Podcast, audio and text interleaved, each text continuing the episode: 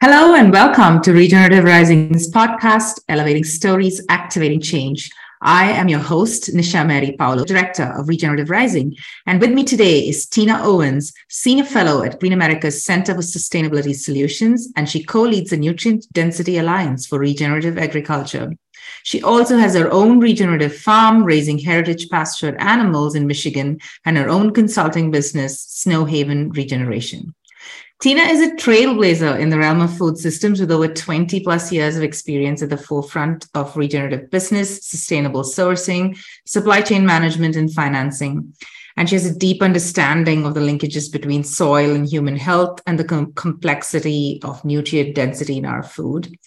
Um, she has also been at the epicenter of the transformation of the food industry with her roles at both Kellogg's and, and Dannon. Um, Tina is also a board member at Regenerative Rising, which makes this a really exciting conversation. And uh, it's so wonderful to have you, Tina. And I've been in awe of you since we first met. And I'm so excited to um, talk about uh, what you're doing. And there's so much to learn from you. Oh, thank you, Nisha. And I'm so pr- uh, proud to have you having joined as the new executive director of Regenerative Rising. So I have also been really looking forward to this conversation. Let's get started. Yeah, awesome. Yes. Um, so your f- work has been at the forefront of the regenerative transition. You know, you've seen the shift from various perspectives, from from within the corporate structure and from outside, from and and from uh, and now from a very um, mission centric, uh, from the movement perspective as well. Um, so how about we start at a point of when I, I want to learn what's what are some of these key observations of along your journey that has brought you to this point um, in the context of regeneration? Yeah, um, thanks for the question. I have a strong belief system in the regenerative ag movement as a somewhat interesting single solution to a lot of issues. Uh, and while it may not be perfect for everything, it certainly does check a lot of boxes as it relates to planetary health, soil health, human health, biodiversity above and below ground, um, and the potential for mitigating climate change. So uh, it's rare to have something that uh, checks so many boxes of need across the spectrum of human paradigms but I'm super excited about where the regenerative movement is at in this moment, uh, which we'll get into more, just how many people are at this table, how uh, many different paradigms are uh, being shifted into a regenerative perspective, and look forward to sharing a little bit more specifics with you as we go into this conversation.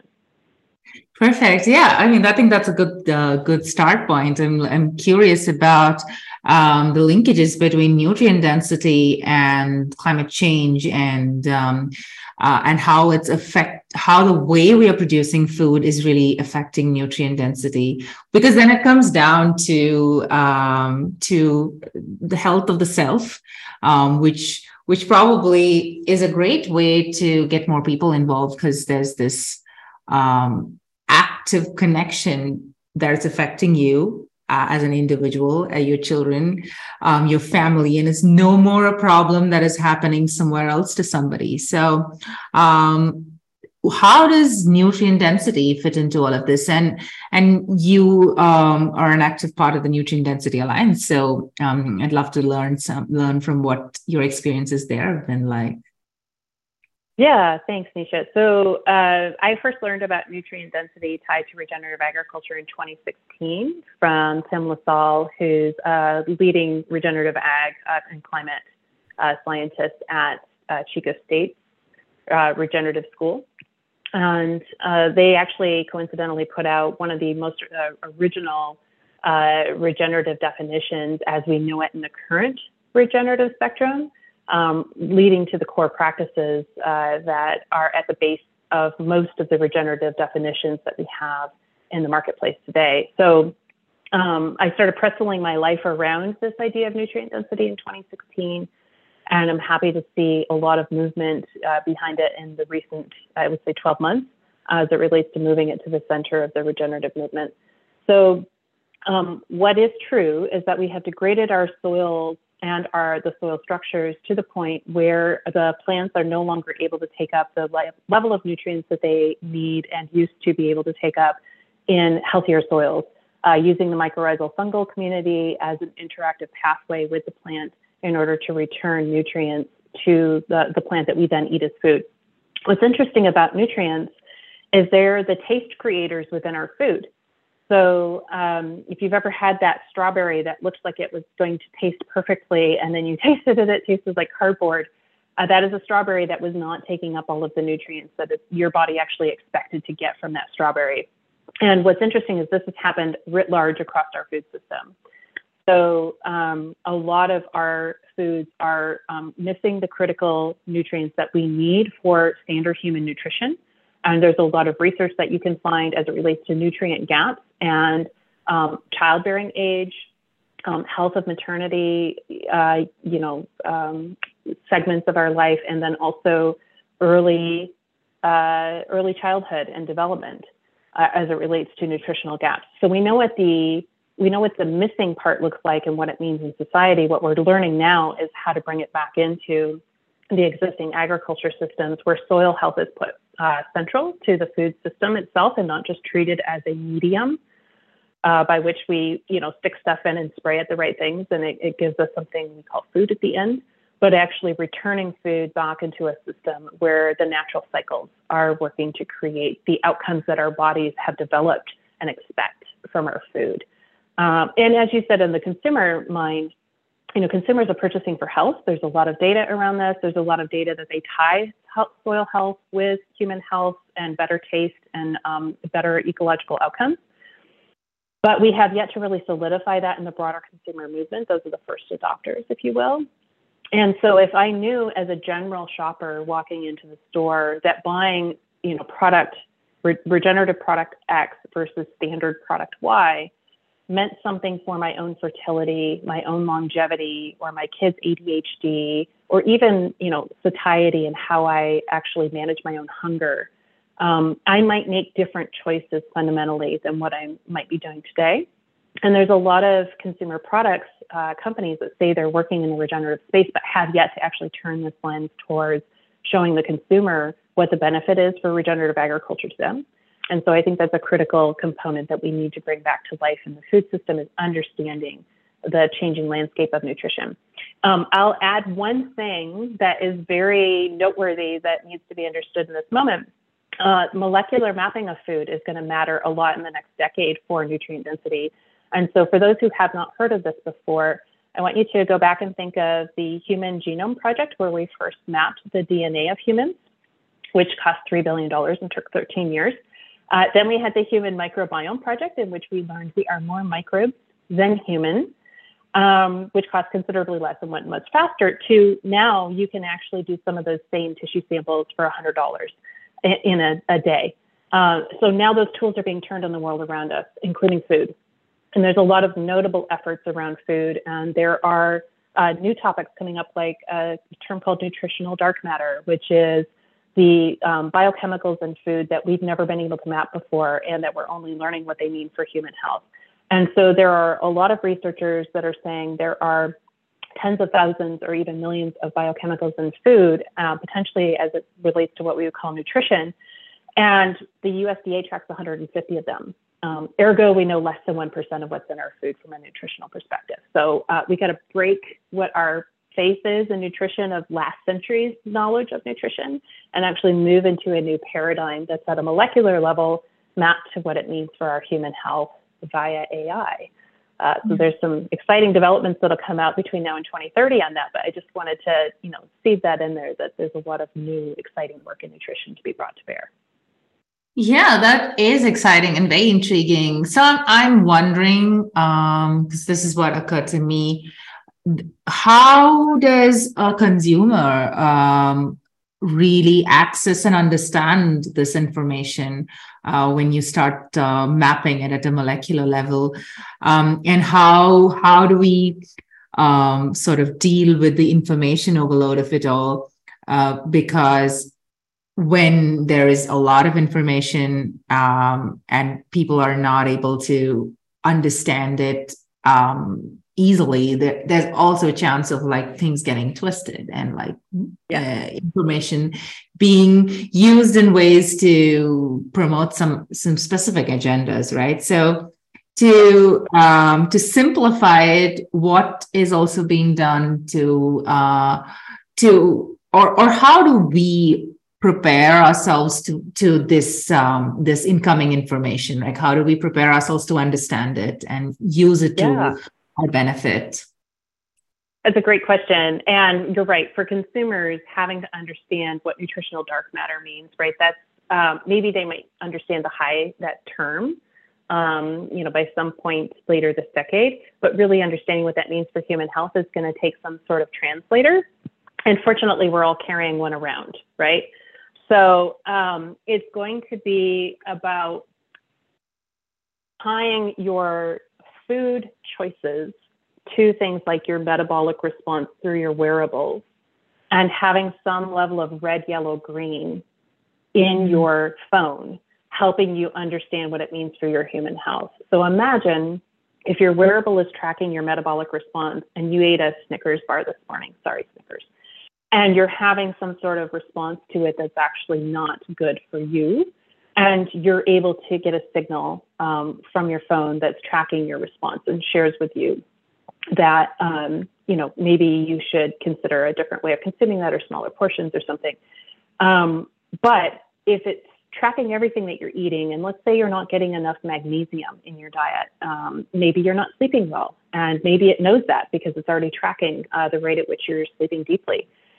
And so it would tell you, hey, you've been eating this way for six weeks. Maybe you should adjust your eating because you're, um, you know, not getting enough magnesium. It's leading to disrupted sleep. But if you eat this way for, you know, 20, 30, 40 years, maybe it will end up leading to uh, a systemic disease or, you know, neurodegenerative disease like Alzheimer's or um, dementia um, or diabetes or you know the uh, the the lifestyle diseases that our individual choices in food are already driving us towards. There's a lot of research showing that if you can address it back at metabolic syndrome, that you can actually help people curb that before they end up with those full blown conditions. And so nutrient density is going to be key in that conversation. And we're not the only ones taking a look at this. There's actually a very famous study going on right now with the Rockefeller Foundation and the American Heart Association called the Periodic Table of Food Initiative. And they are mapping the top 1,000 foods on the planet at a molecular level. Um, and then looking to understand what it means for human health. So if you go to their website and you go to their impact tab, it will tell you that they are um, they are uh, working to understand childhood nutrition, um, uh, personalized nutrition, what soil health means for nutrition, et cetera. And again, this is American Heart Association, which means that they're teaching you, uh, you know, consumers what to think about this. They're teaching doctors what to think about this. They're teaching the healthcare industry at large what to think about this. And so we won't be the only ones talking about this. There's a lot of different tech that goes into this, including things like mass spectrometry and the ability to scan food and understand immediately what's in it uh, and the nutritional levels. So our partner, the Bionutrient Foods Association, is at the table for the Nutrient Density Alliance as a leader. Uh, they are working on nutrient variation, but they also have a biometer, a handheld uh, mass spectrometer that scans food, is calibrated for 10 or more crops, and it tells you that food's nutrient density instantaneously. So a lot of that tech will end up entering this space for you to be able to scan your food. And last thing I'll say on this, Samsung actually has a patent for a embedded mass spectrometer within cell phones. So at some point in the future, we should see this uh, be a part of how our tech is um, creating better outcomes in personal choice and in our daily lives. I'm conscious that my Zoom has fully disconnected because I have rural internet. And so while you have me by sound, you don't have me um, on the video at the moment, or if you do, it's a frozen version of me. So I'm going to rejoin. Let's hope it doesn't disrupt anything. Um, but let's keep the conversation going. Where do you want to go next? Yeah, absolutely. Actually, your your uh, voice is really clear, so um, that's absolutely fine. We can we can continue. Um, yeah, so I, I, think the beauty of this, which really stands out to me, is how um, how this really relates back to the individual and the distinct uniqueness of the individual, right? Like, as a person who um, my reaction to say coconut oil versus olive oil would be different from somebody else's who probably grew up in the Mediterranean region. Um, so I think that's very interesting because we're looking at um, very high level mapping, understanding of what each food contains and what is what can what can generally be good for people and what is generally bad which i think is a lot more important in today's conversation because there's literally a lot of poison in our food. But mapping it back to the individual is really powerful. And uh, because you know as we were speaking earlier it really boils down to the consumer. Um, it really boils down to empowering and enabling and facilitating a world pretty much where every individual who is the consumer at the end of the day has the ability to um, ask for what they want and know what they want and are not just relying on what is trending or what is propaganda but literally if you're able to track your own health and able to see and and and you're absolutely right right? You can immediately feel the like you eat too much sugar and and, and there's a big difference between eating processed sugar and eating like natural sugar. Like if you have a full watermelon you're not going to have an energy crash. But, right? So that i find is really powerful um, and and that's again um, some of your work right with uh, with good food daily that uh, you are again trying to engage consumers at a more uh, powerful um, level and keep bringing this information out. So um, I just want to ask you a bit more about that. Like, what what is what are some of those um, key messages or key information that somebody should really be looking out for in terms of being able to make choices for themselves? Yeah, well, and thanks for bringing up Good Food Daily, which is an, an initiative that I'm part of as head of product, which is looking to engage consumers through the media landscape and help influence them about regenerative agriculture in a positive way. So, um, what's happening in the regenerative movement is you have a trillion dollars worth of companies. That's just the largest 100 food companies. 58 of them have said they're doing something around regenerative. And so, if you add all of those up, just from a sales revenue perspective, you're already over a trillion dollars. So you're not a fringe movement at all. You are a regenerative is a fully mainstream movement. Um, and anyone who wants to see the data behind that is able to go to my website, Snowhaven Regeneration, and see that for themselves if they want to take a look.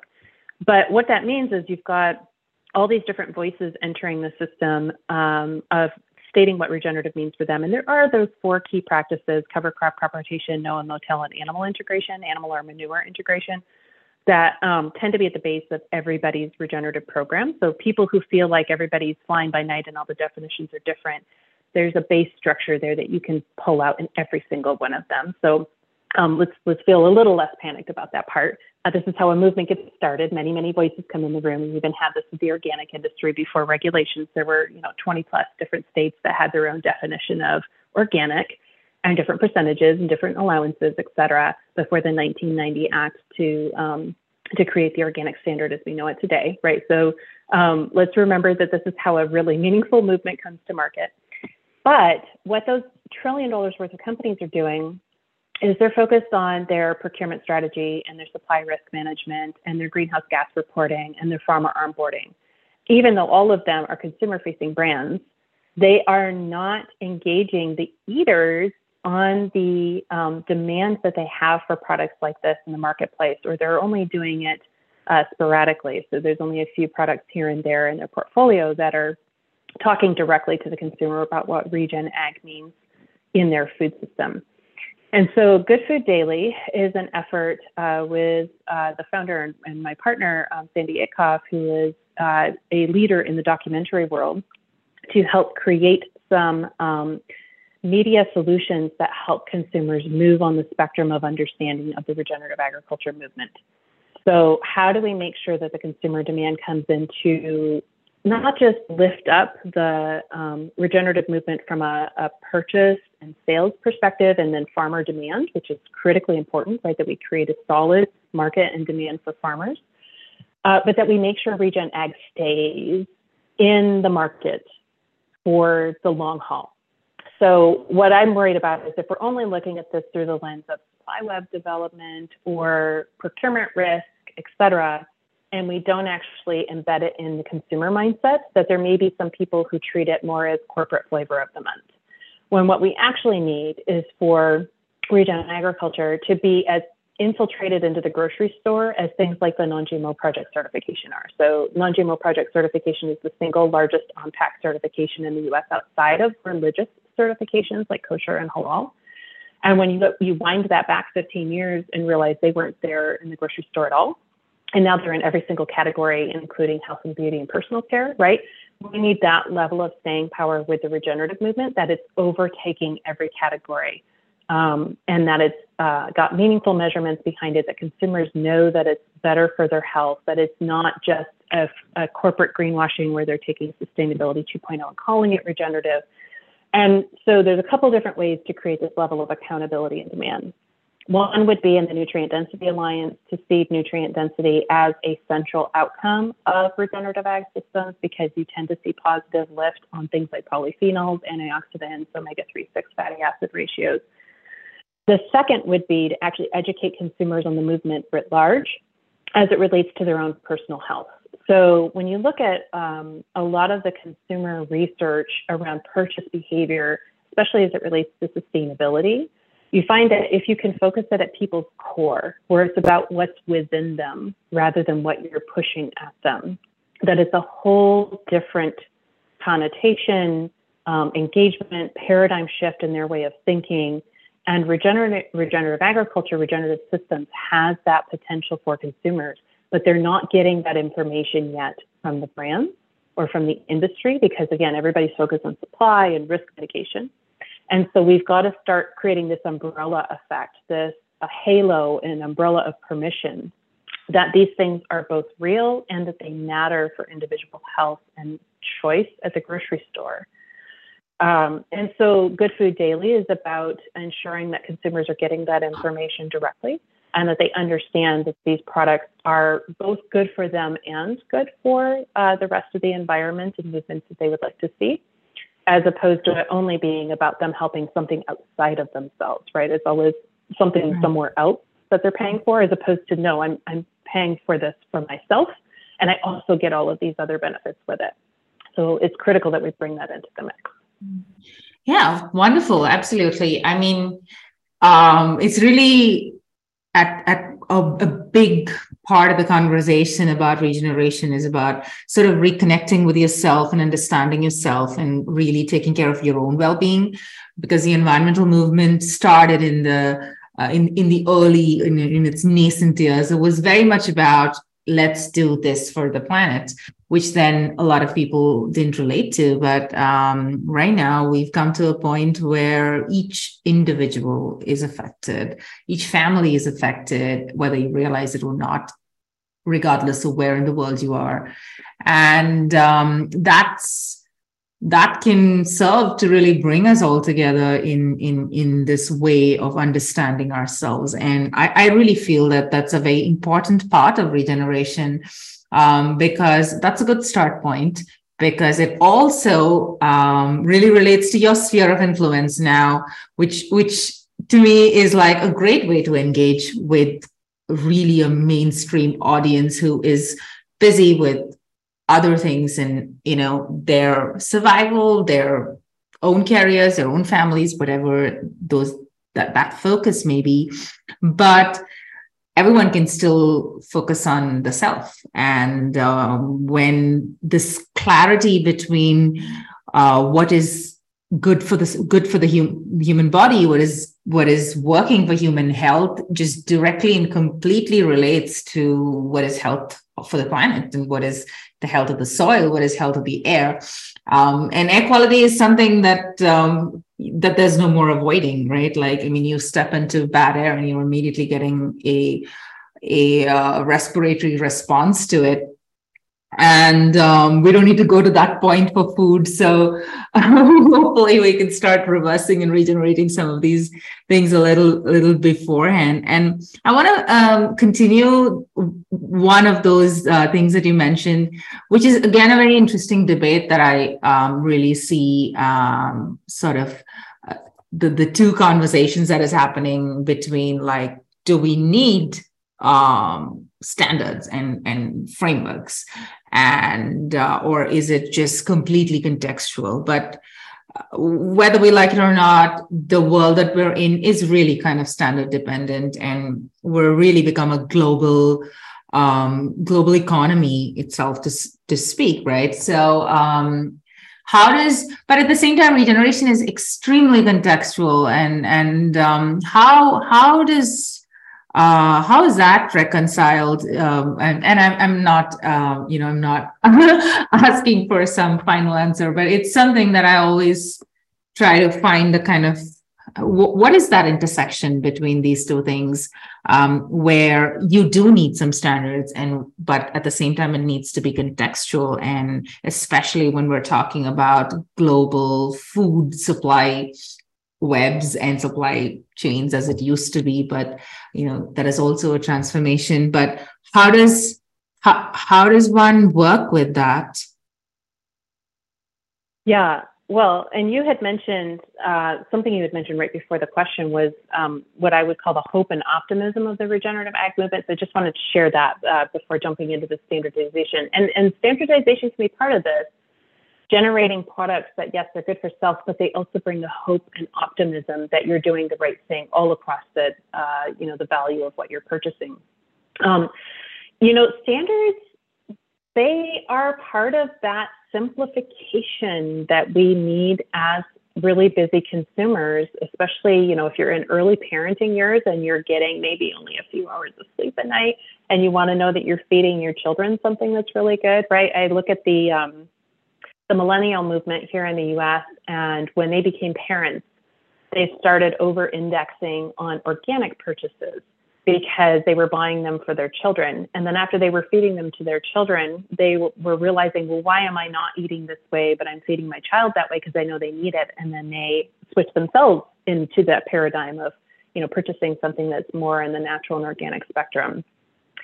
Um, that paradigm shift you have to have something to latch onto to research, right? No one has time to go out and research every single brand that's in the regenerative movement. Well, except maybe me, because I'm considering it my job. Um, but to be able to have that shorthand in the grocery store as you're trying to make a decision about which barbecue sauce is best for your family, right? You're standing in the in the U.S. You're standing in front of a category that has 50 or more offerings that are of all different shades and stripes, right? And so looking for that shorthand on the side of a product or in an app that's telling you which of these things is matching the values that you want, I think is critically important. And you've seen some retailers that have started weaving their offerings around this. The Thrive Market is a membership related um, delivery service that allows you to sort on things like fair trade certified or gluten free or organic or regenerative. And so, you know, it's important for consumers that want to uh, be able to access the movement to know what the movement means. And now, mm-hmm. that said, there's a whole spectrum of folks across the regenerative movement that we need to build on. You have the Regenerative Organic Alliance, which was one of the first certifications to enter this space, uh, along with the Savory Institute and the Land Market certification, both of which are critically important. They've helped pave the way on what certification means in the regenerative movement. Um, but for example, in the US, less than 1% of land is organic. And so if organic is the entry point for that regenerative certification here in the US, that leaves the mainstream market needing a different solution. And where we need the most shift is in the mainstream market writ large. Now, we also need our gold standards and our North Stars uh, to be able to, to look at and that help pull the whole system forward, right? So uh, the certifications I've mentioned definitely play a leadership, a thought leadership role that is absolutely critical and needed because they show us what the best outcomes could be in the system. And they also take into consideration the social elements like fair wages, animal welfare, um, in addition to soil health and regenerative practices. And we need people to have that full spectrum, that full paradigm view of where a food system could be operating, as opposed to, I would say, the opposite of that, a heavily commoditized, decentralized black box that's going into a central location and coming out as a processed food system, um, which is, you know, not inherently bad, but has unfortunately created some really bad side effects, like going for quantity as opposed to quality, which has landed us where we are currently in the gaps in nutrient density and a degenerative farming system where some of the science that we needed to help explain some of the things that we've been watching for the last few decades has really caught up and has started showing overwhelmingly um, that we need to bring life back into the soil, biodiversity above and below ground, right? All of these things. Um, but I view the lens of certification as being critical, necessary, concretely must have this. Um, and you know, for those who aren't sure which certifications to choose, it depends on where you're headed in the system. So if you're going to Whole Foods, they have a list of which certifications they'll accept for you to use the word regenerative on pack. That's pretty clear if you want to do business there. Um, if you want to do business in the mainstream, it may be enough to have, um, you know, some uh, technical assistance in soil sampling and adhering to those four principles that I mentioned earlier, uh, and to be meeting the, what we would call the, the basics of regenerative agriculture. We need people operating in the basics to move along the paradigm because what ends up happening is they get re- they get introduced to the natural systems again of soil and agriculture in a way that changes their thinking on an ongoing basis. So, for example, there's a farmer that is part of the Green America Network who has spoken at the network meeting several times, who is saving a significant amount of money, hundreds of thousands of dollars per year on inputs that he no longer has to put on his fields.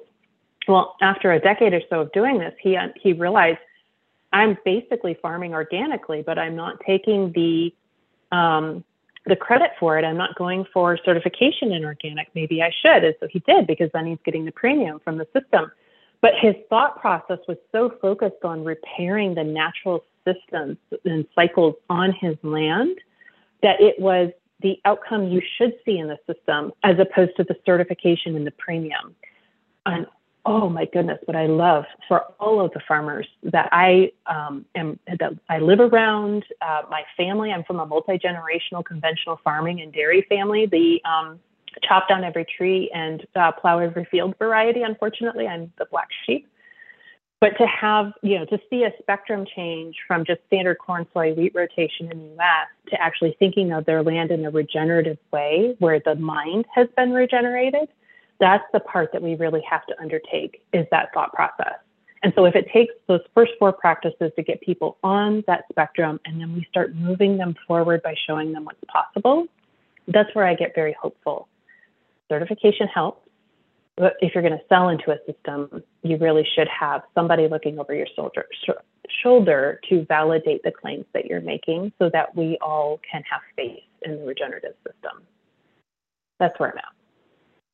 Well, yeah, I mean, I I couldn't I, I agree more. Actually, the the importance of uh, of really causing, I mean, creating this this this systemic shift, um, and in in in a system that has like it's it's so pervasive right now. This this degenerative system, and um, and it's like it's so confusing. And the the interesting thing about the paradigm shift as you were speaking what i was thinking of was i think the the paradigm shift the wonderful part is that um, the certification is now for the consumers um, uh, i don't know what happened to the light um, is for the consumers benefit um, is for to simplify life for the consumer. And um, as opposed to working with uh, giving over a lot of certification and a lot of limitations to um, the farmer. So this this paradigm shift makes allows for regeneration to be um, contextual and and to be really rooted to the land as far as production goes. But then for the consumer, you're not um, you're not flooding uh, the person with information um, that is right. serves to confuse, but rather simplify and say, okay, on this spectrum of this health, which gives uh, speaking of well-being and health, this is where you're at if you buy this product and you and you are able to understand it in um, in, in in a minute or a second, and and it also enables you to make smarter choices yeah, and even though we have a farm here and we sell directly to um, you know former colleagues of mine, to family members, to neighbors, you know they know our they know the farmer, they know it's us. Um, it's not always possible to buy from a farmer that you know, and you know we live rurally, um, where it's not always possible for me to make it to the local, local farmers market. And then my local farmers market happens to contain more arts and crafts, or maybe bottled honey than actual crops that are grown. And, you know, so it doesn't really hold a lot of um, pull for me to, to make it over there. And yet I would purchase that way if I had the chance. Instead, I'm shopping in the largest organic retailer, you know, Costco, um, and at some of the other regional uh, grocers that I have around me, especially the, the health food stores, to try and create the demand there for the products that I'd like to see in the system. But you know, certification is how I came to my own understanding of the food system and the values uh, that are um, within the organic movement, within the non-GMO movement, and then eventually in the regenerative movement once they started really diving into it in 2016.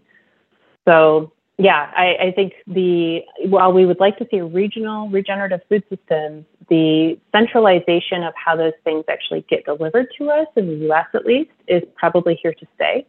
And so that shorthand for consumers is, is a critical, important way of communicating uh, what's happening. Um, so I just want to take a minute and say that uh, you are tuned in to Regenerative Rising's podcast, Elevating Stories, Activating Change. I am your host, Nisha Mary Paulos. And with me today is Tina Owens, Senior Fellow at Green America's Center for Sustainability Solutions, and she co leads the Nutrient Density Alliance for Regenerative Agriculture. She also has her own regenerative farm raising heritage pastured animals in Michigan and her own consulting business, Snow Haven Regeneration. I want to speak a little bit about the, the, the complexity of the supply web in this same context of regeneration. And as you were saying, um, this central sort of controlled supply is, is here to stay. And but then there is the grower, and then there's ingredients are coming from across the world and you have uh, worked with sourcing and supplying and, and, making this transition into sustainability and regeneration for organizations that are in within the um, the food uh, industry, to so to speak. So I was wondering. Where are we at today uh, in terms of um, the challenges of sourcing regeneratively, um, and especially considering that that ingredients are coming from across the world, from some really remote parts of the world, in fact. Yeah, um, so I'm going to take an approach on this that may be different from where most people would respond. I have built supply webs uh, for it is my main role at Kellogg's and Kashi. Um, so I did that for the better part of two decades. And then at Danone, I built regenerative finance um, for one of the first programs within um, Big CPG as it relates to regenerative agriculture and the, the financing of on farm transition. But what I've recently discovered, because I spent 2022 working with a climate scientist trying to reintroduce a native perennial grain back into the food system, is um, you know that even some of the processing capabilities that exist aren't are so centralized that it's really difficult to even bring unique um, products back into the marketplace that are grown regeneratively.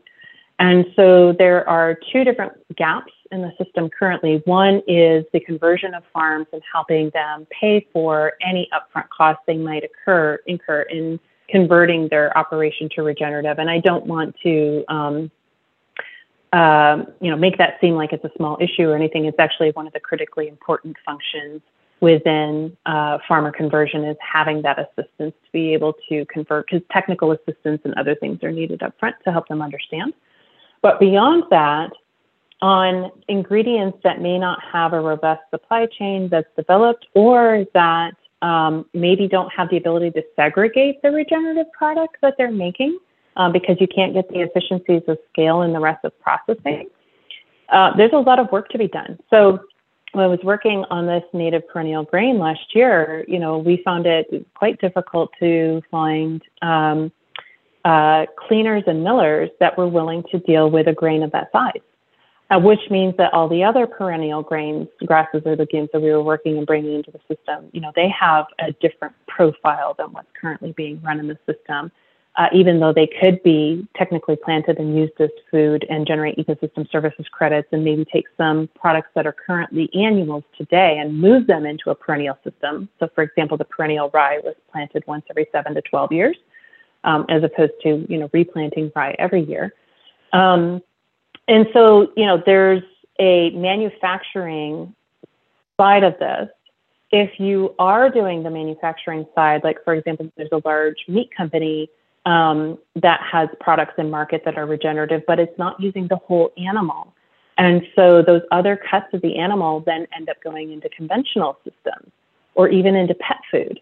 And those are higher quality products in some cases than even what's going into hospital meal service or what we call Meals on Wheels here in the US, where you're feeding meals to people that are in need.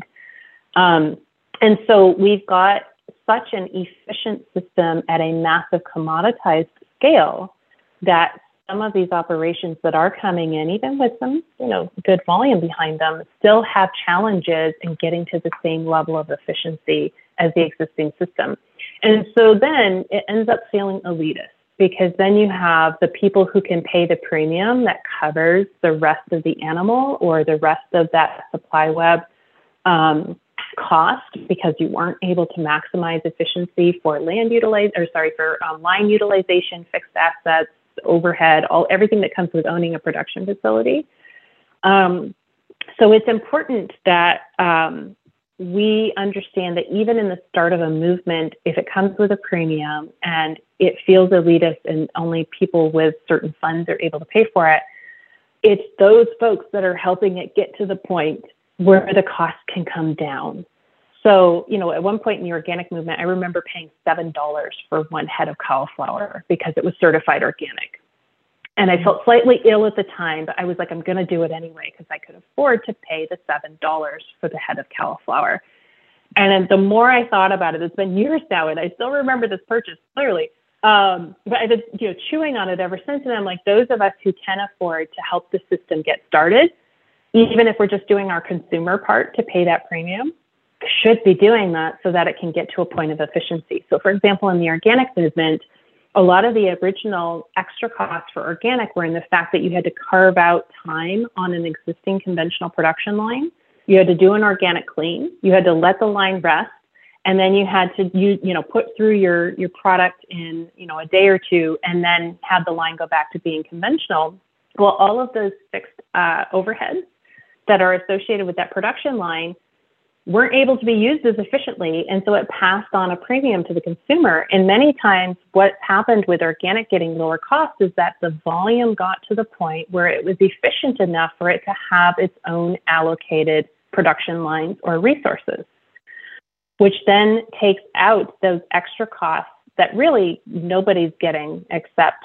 Um, you know, in the production system, and it's going to a costs that go out uh, of the of the cost of doing the product as opposed to somebody getting it as a profit, right? It, it doesn't add to a margin; it's it's a pass through. Um, so being able to actually put that on a production line that's running solely organic or solely non-GMO or solely regenerative is a massive leap forward, but you've got to have the volume to be able to do that. And only when you do that will you see the efficiencies that we're used to experiencing in the rest of our ultra cheap uh, food system, you know, in relation to the percentage of wage that it takes here in the US. So, sorry, that was kind of a long and trailing way of backing into the answer for your question, but uh, does that make sense in the scope of what you were asking? Yeah, yeah. I mean, um, so at the end of, I mean, it's. I agree that there's there is a lot of uh, value in um, in embracing the fact that this is a process that uh, we can't just overnight become regenerative how much ever we you know you can't snap your fingers and just like change the system. And while we're changing the system we need to be patient and forgiving and um, and and accept the things that um, that are possibly limitations and and then understand that it's part of the larger process so yeah absolutely it answers the the question of like um where is it all coming from which is um really a big part of the movement as well and i think just the fact that that question can be dealt with is important that um that we're thinking about it uh, at at every level. That where where is it coming from? And uh, um, and then this is a pro. I mean, even and regeneration itself is a process, right? It it it is part of it. There's no. I I, I can't imagine this oh okay this point where like okay we're regenerative we can stop now there's there's there is never going to be that point the point of regeneration is that it's it's a process and it's not an end goal um, so that's um, that's really valuable. Um, and to speak a little bit more about the cost component, um, and and and you know, I mean, I know I'm like we're we're going through a lot of topics, and that's really because you've done so much. Um, and I want to talk about that a little bit as well. How how how uh, interdisciplinary your career is and how it has all come together into uh, Snowhaven regeneration. But before that, I just want to ask um, what there's so many new different alternative funding mechanisms available. How is that influencing um, the ability to manage costs and and sort of enable a more um, more affordable regenerative kind of pricing for uh, food products that are available. Yeah, well, and it's worth saying that in many cases, um, once a farm is on the regenerative spectrum, that they're actually re- removing costs of inputs and other, um, uh, you know, systems that they've been taught to use as uh, part of propping up their their dirt. Um, as they move back to soil, and it actually having the life that's meant to be within the soil. A lot of them are seeing cost reductions. And I've actually spent a lot of time or have made sure to track every single time I've ever come across a um, validated resource on farmer cost reduction uh, to show that the profitability is there. And it's also something I've got um, on my consulting website for anybody to access. So there's the funding aspect, there's a lot of uh, capital investment that's going into regenerative conversion. In many cases, it might be because you're part of a corporate uh, supply web and you're being asked to do this. Uh, hopefully, with some of the climate smart commodities uh, grants that just went out from the USDA to some of the larger players that are operating in the regenerative space and have very big commitments around acres. Um, what we still need to fix, though, from a policy perspective, is things like farmers planting cover crops, not negating something like crop insurance, um, or using no-till uh, and not negating crop insurance. Uh, so, you know, there's some state by state policy uh, aspects that still need to be dealt with. Um, hopefully, those could be dealt with in, you know, Farm Bill of 2023 or beyond, but very close in to not penalize farmers for moving into those systems that actually lower the, the risks for their operations and that help restart the life within their soil. Um, there's been a couple different ways that I've helped cover costs in the past for farmers. So um, let's start at Kashi. This one's actually an organic example, but it works really well on how that consumer component can come in. So in 2015, uh, 2014 and 2015, uh, Kashi undertook a program called Certified Transitional, which was about paying farmers that were in that three-year process of converting from conventional to organic agriculture. And we did that with QAI as a third party certifier. So we've got the certification aspect in there with third party validation. And we made consumer facing products uh, like a cereal, a shredded wheat, that was specifically from farmers that were in the process of transitioning.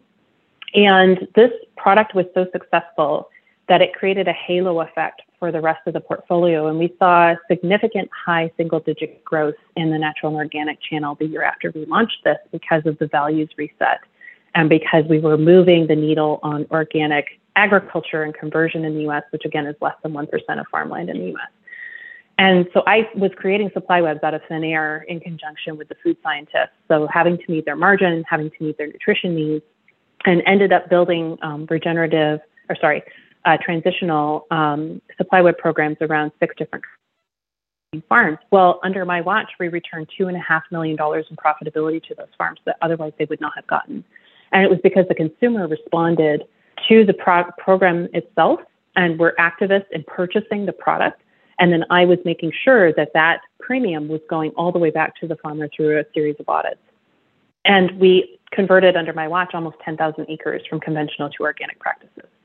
And so, you know, once an acre is organic, it's highly likely to remain organic because of the premium that comes in and the fact that the farmers could choose what they wanted to grow on that organic acre after that. If they wanted to get away from growing organic, uh, organic wheat or sorghum or, you know, whatever we had helped them convert to, they could take the, that and plant anything they wanted to for the best organic premium for their farm in order to help with overall farm profitability. Uh, so that created a, an awareness for me of where the consumer can be the activist and the catalyst in this to create that demand for farmers to feel supported and help convert. Um, you know, that rising tide lifts all boats. Then at Danone North America, I got asked to create a regenerative finance program and ended up uh, with about $4 million in USDA grants, a couple million dollars in philanthropic grants, and the impact investing capital of tens of millions of dollars in access for farmers to get loans that were at or below market rate um, to help them convert. And so my hope was 60 to 80% of anything that a farm would have to spend, we actually had covered in the grants, and then they would if they had to get a loan, they didn't have to walk into their local Compeer agent, their local lender, and convince them what regenerative agriculture was, or why they needed to buy a roller crimper, or why they needed cash flow for cover crops, right? All of these things that at the time were very cutting edge. This is back in 2018. And so, um, you know, there was the right rising tide there of capital that met our need, and it's continued to grow since then. You have organizations like Mad Capital that's doing a lot of work in this space, Replant Capital, um, Providence Capital. Uh, you know, there's there's just a whole mission-driven finance. There's just a lot of different places that you could go. And David LeZaks has written very well about all the different components of capital that can be found now in the regenerative movement and where their focus is. Uh, so funding is a great enabler, right? Um, but also there's you know scientists out there that insist that there's farmers that don't really need to pay that much to convert. It's more about being able to know which cover crops to grow on your land to start that uh, process of transition. But if you want to measurably prove that you've done something, you should probably do soil sampling and, and measure the conversion over the course of a couple of seasons and beyond to show that meaningful change has been made. Again, to buffer against, you know, kind of a corporate greenwashing approach where they might be using sustainability practice, not not regenerative practices, just sustainability 2.0 and calling it regenerative, which we definitely want to buffer against in the system so that it doesn't get undercut from a transparency, truthfulness, and trust perspective um, as we look to really embed it within the full food system. Uh, yeah, so I've been fortunate to see some systems that really worked in helping move the needle for farmers and creating that base. Uh, I'm really hoping that in the Farm Bill for 2023 that there's a lot more support for individual farmers to undertake this on their own, especially for young farmers who want to come back to the farm. In the 2017 census in the U.S., I think it was 30, uh, over 50% of farmers the age of like six. And it's going to be worse this time around because it was 8%, I think, of farmers that were 35 or less that had joined the food system. And so we have farmers that are literally going till they can't go anymore in the system, you know, aging out, mm-hmm. if you mm-hmm. will um, and not enough farmers backfilling them. And those farmers that want to backfill are the young ones who want to do things like organic or regenerative and use these different systems. They really need the funding. They don't have all of that um, equity that's been built up over generations, over decades, like uh, their grandfathers had. And so we really need to see a lot more support in the system focused right specifically in that area and on doing some of the previous wrongs that were done in funding in the US uh, including um, you know access to capital for uh, Black farmers, for Indigenous communities, uh, for people of color writ large, uh, for urban farming, for some of these alternative systems that are really about centralizing food within the community again, uh, which leads to better uh, regional and regenerative systems. So I'm hopeful to see a whole lot more of that in the rest of this decade. Yeah, yeah, it's that's exciting um, to see that that other other supporting and enabling mechanisms, including funding, are also transitioning. Um, and and what we're really really sort of hoping for and working towards is a very supportive regenerative movement that is um, very collaborative and and uh, very unified in terms of the goal, in terms of where we want to be and how we can enable each other. Um, and that that's really just well, it gives a lot of hope to start with, but it's also really to see the system in action and and and it's it's really inspiring. And um, speaking of inspiring, I'm just really um, the interdisciplinarity with which I mean your expertise in so many different um, sort of topics related to to the the realm of regeneration and food systems um, is really fascinating. And um, if we relate it back to the idea of complexity, the idea of having to de that it's not one thing and one solution, and like putting blinders on and solving problems and creating more problems in the process, right? And that's essentially a big part of the shift, the paradigm shift, that to understand that every action has a ripple effect and it could be a very positive ripple effect or a very negative ripple effect and the idea is to create that nexus of um, solutions solving other problems uh, rather than creating more problems and um, so in how do you uh, how do you keep this this messaging really uh, integrated into uh, into your own process of consulting? And and that you know and that I I I see that that's really what Snowhaven regeneration really comes to because it's it's all of this expertise um, that you have built over the last 20 and more years. And how does that um, how does that really uh, help with the the current scenario? Like how do you how do you put that out into the world? Yeah. Well i would say i've learned a lot from all the expertise around me. Um, and so in many cases it's me sharing information that i've learned uh, over the last few years with a lot of others uh, you know going back to 2016 and when i did the first soil health program for bolivian quinoa growers in kashi uh, and so I've been learning since that time. Um, you know, uh, when I joined, uh, so you mentioned earlier, I'm on the board of Regenerative Rising. Um, Selene Diaris, who founded Regenerative Rising and was the previous executive director, has done a whole lot to engage the spectrum of voices across the regenerative community in a way that it became a cohesive constellation of, uh, of experts to listen to. And so I've been very fortunate to be guided by her. Um, and I know you're you're taking that role on this year and bringing us all back together uh, post COVID to have those wonderful, deep, connecting conversations that really matter and are not at a capitalist level, but actually are at the humanistic and social and spiritual level uh, that need to be engaged for this work to be truly sustaining. Um, you know, I've had wonderful mentors uh, throughout my work career that have helped engage me in the scientific studies that they've been involved in and help me understand what it means for the work that I had at hand. And I think I was very fortunate to start off at Kellogg's working in research and development with food scientists for the first five years of my career um, in the food system. And you know they were from all continents except antarctica right? So i was working with people from all over the world with very global views about food and helping them manage their innovation projects for um, from a global sourcing perspective. And so i think that open innovation that open mindset that collaborative spirit knowing that each one holds a certain piece and that holding that piece up high and calling yourself an expert and leaving everybody else out is not the right approach to take. It's all a family, a unit, a community of voices brought together and inviting people to bring their expertise to the table, recognizing other people for their expertise, not just taking it and running with it and trying to do something on my own, right? But actually trying to be part of a bigger collaborative, communal, collective um, is the most important thing we can do as experts in this field. So, um, if I was only working in corporate sustainability reporting, I would have a very limited view of what I needed to do each day.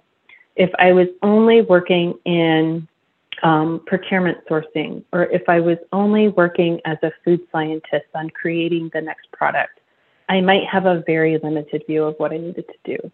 But when I reach beyond what my role requires to understand that the way I source those ingredients really matters for things like nutrient density or human health, the way that I um, uh, create a recipe and put all those ingredients together can have a meaningful impact on the land, on the farmer, on the child that eats it.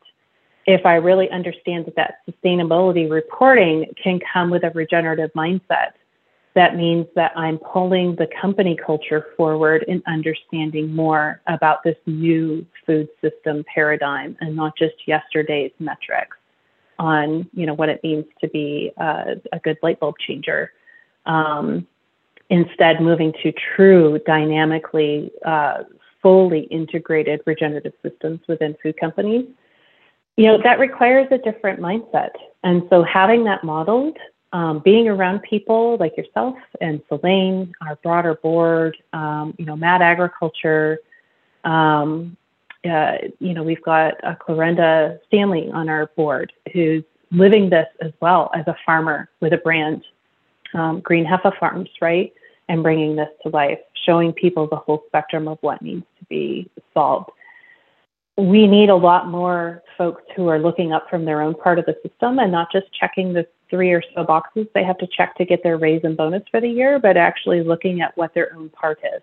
Um, you know, I happen to believe, coming from the CPG world, that folks in those positions are in some of the most privileged positions you could be in to have decision making in this moment, given that agriculture has such a massive footprint in the health of our human populace and in addressing climate change.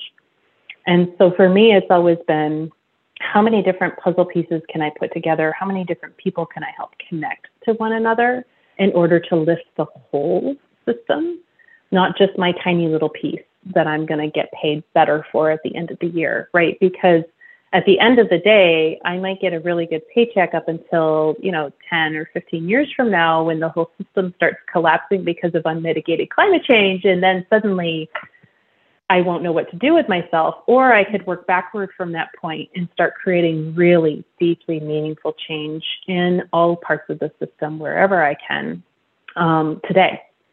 Uh, so we haven't gotten to it as a topic, but you know, one of the areas where I'm doing that is the life cycle assessment process, which I uh, went through a process this last year with the perennial grain that I was working on, and discovered that not only are perennials not taken into account uh, for soil carbon sequestration without paying extra and doing a, a whole outside process, but organics themselves are not set up for success within the existing life cycle assessment framework. There is no central cache of organic LCAs.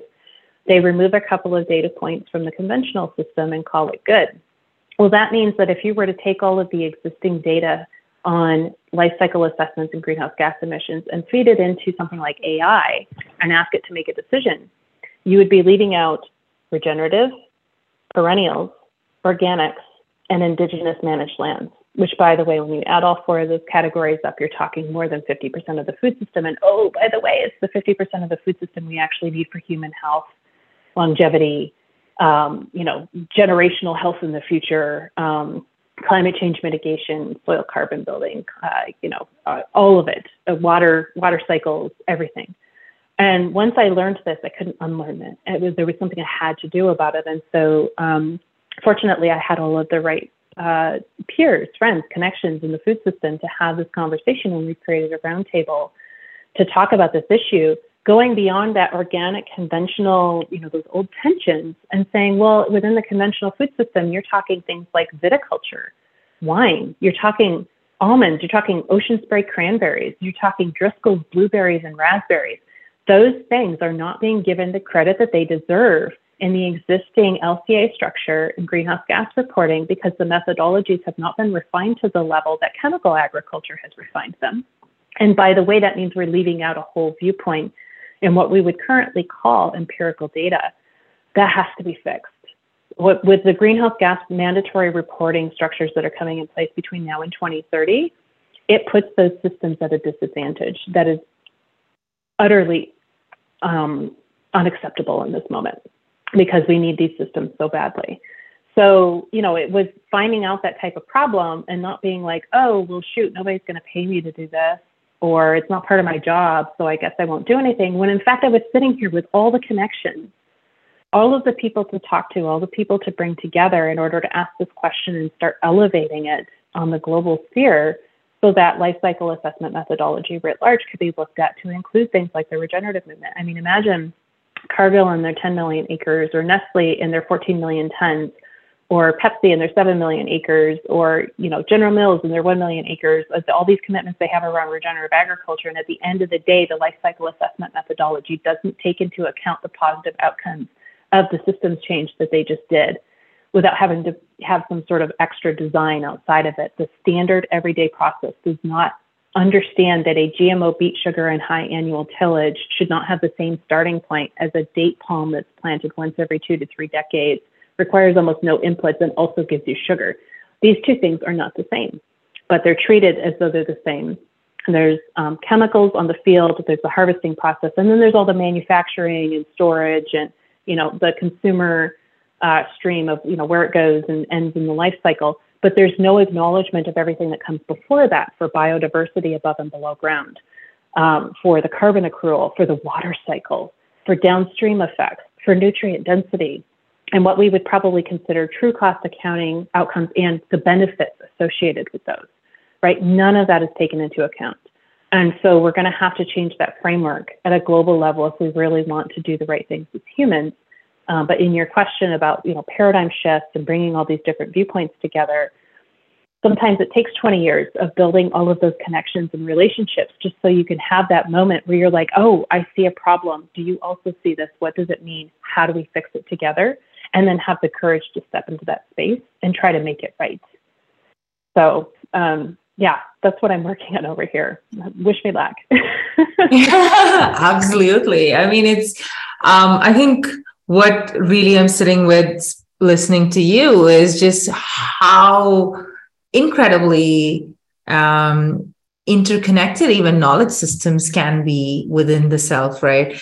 And I think um, that's the 20 years and more than that, the mindset to want to do it is um, something that r- really gives hope that as um, as people like you are able to step out of predefined boxes and comfort zones to explore more, learn more, and try making these connections for the self first, and then within um, within the work uh, paradigm as well is really very powerful and very inspiring. And I would also I, am really I'm really gathering a lot of hope out of this conversation because if there's this great work going on at this level, which is often what people are sitting with and saying, oh, this is not in our control, but it could be. Um, and this is the system change that they're working towards. And we're not we're not just sitting back and saying, fine, we can't, we can't change anything. Um, so that's really, really inspiring and powerful. Um, we're almost at time. Uh, but I just want to ask you um, what's next? Um, is there anything exciting for yourself or for the world um, from Snowhaven or any other part of your uh, of the work that you're doing that you'd like to share?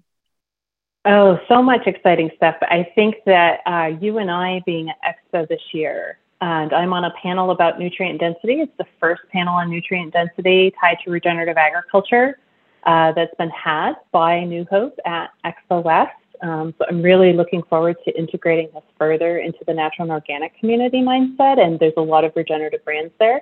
I know you are also leading a panel at Expo West, and I'm very excited for your introduction to the natural and organic community um, because Regenerative Rising has been such a, a beacon of hope of community of change, of supportive networks, of strategy, of um, you know what leadership looks like in this space. and we just have so much work to do. And I know it's going to be incredibly impactful with everybody back from uh, COVID and really ready to dig into true meaningful change. And I know you and I are just going to have a great time um, working with our community there. So I'm really looking forward to that next, which is in about a month. Yeah, absolutely. Me too. I mean, I can't wait to have these these conversations uh, in real life, in real time, um, at uh, Expo West, and um, with and also engage with a lot of our audience, which who is actually part of this community of natural products and regeneration and uh, looking forward to, to really meeting a lot of people in person and um, yeah i just want to add that uh, for regenerative rising um, the board and it's for me was really a, a, very powerful experience to be in a meeting with so many incredible um, grounded women who have really spread their wings who really um, expanded um, beyond limitations. And to be in that meeting is is just um, a very uh, very powerful experience. And um, so, uh, Celine, you and um, every other uh, member of our women's board is is a big part of uh, what regenerative rising stands for and uh, what we hope to achieve in the in the coming years um, so yeah, um, and before we close, I just wanna the last thing. Do you wanna? Is there a way that people can read more about you, or um, is is there a website? Is there is there a way yeah. that they can reach out to you? Yeah, so there's snowhavenregeneration.com. Um, Snowhaven is S N O W E because it's an anagram of my last name, O W E N S. Um, it's similar to the name of our farm in Michigan. Um, I would also mention that we also have our big Regenerative Rising uh, kickoff coming up with uh, Awakening Audacity in April. So we'll have a lot of moments to be able to engage with the community and put the leadership to work of those of us around the table um, with you directing us. And so uh, it's going to be a, a, really critical year, 2023. I can't wait to see what happens next. And I think it's yeah. time today, Nisha, yeah. to talk with you about these things. Absolutely. Yeah, me too. It's really exciting um, for all that's coming up and um, all that we're building towards. Uh, with Expo West, with Awakening Audacity, and um, and the other things that we're yet to announce and uh, are working on. Um, so I thank you. Thank you so much, Tina. Thank you for your time. It's been uh, an incredible conversation about so many things. I've learned so much. Um, I have like things to look up and like more things to uh, also expand my own knowledge um, into. And it's just really, um, it's, really just incredible to know that there's there's this much work going on out there and it's all interrelated and it starts with the self but it really is there is a lot that we can do as individual individuals whether it's making choices as a consumer or whether it's stepping out of our um, limitations to to really work towards changing the system um, by even doing simple things like learning more about the system and um, finding our true genius and working with that as a tool. So thank you. Thank you so much for being on thank this you. podcast. Yes, I can't say thank you enough. Good to see you again. Yeah. So, with that, um, this is Regenerative Rising's podcast, Elevating Stories, Activating Change. I am your host, Nisha Mary Paulos, Executive Director of Regenerative Rising. And with me today is Tina Owens. Senior Fellow at Green America's Center for Sustainability Solutions, and she co leads the Nutrient Density Alliance for Regenerative Agriculture. She also has her own regenerative farm, raising heritage pastured animals in Michigan, and her own consulting business, Snowhaven Regeneration.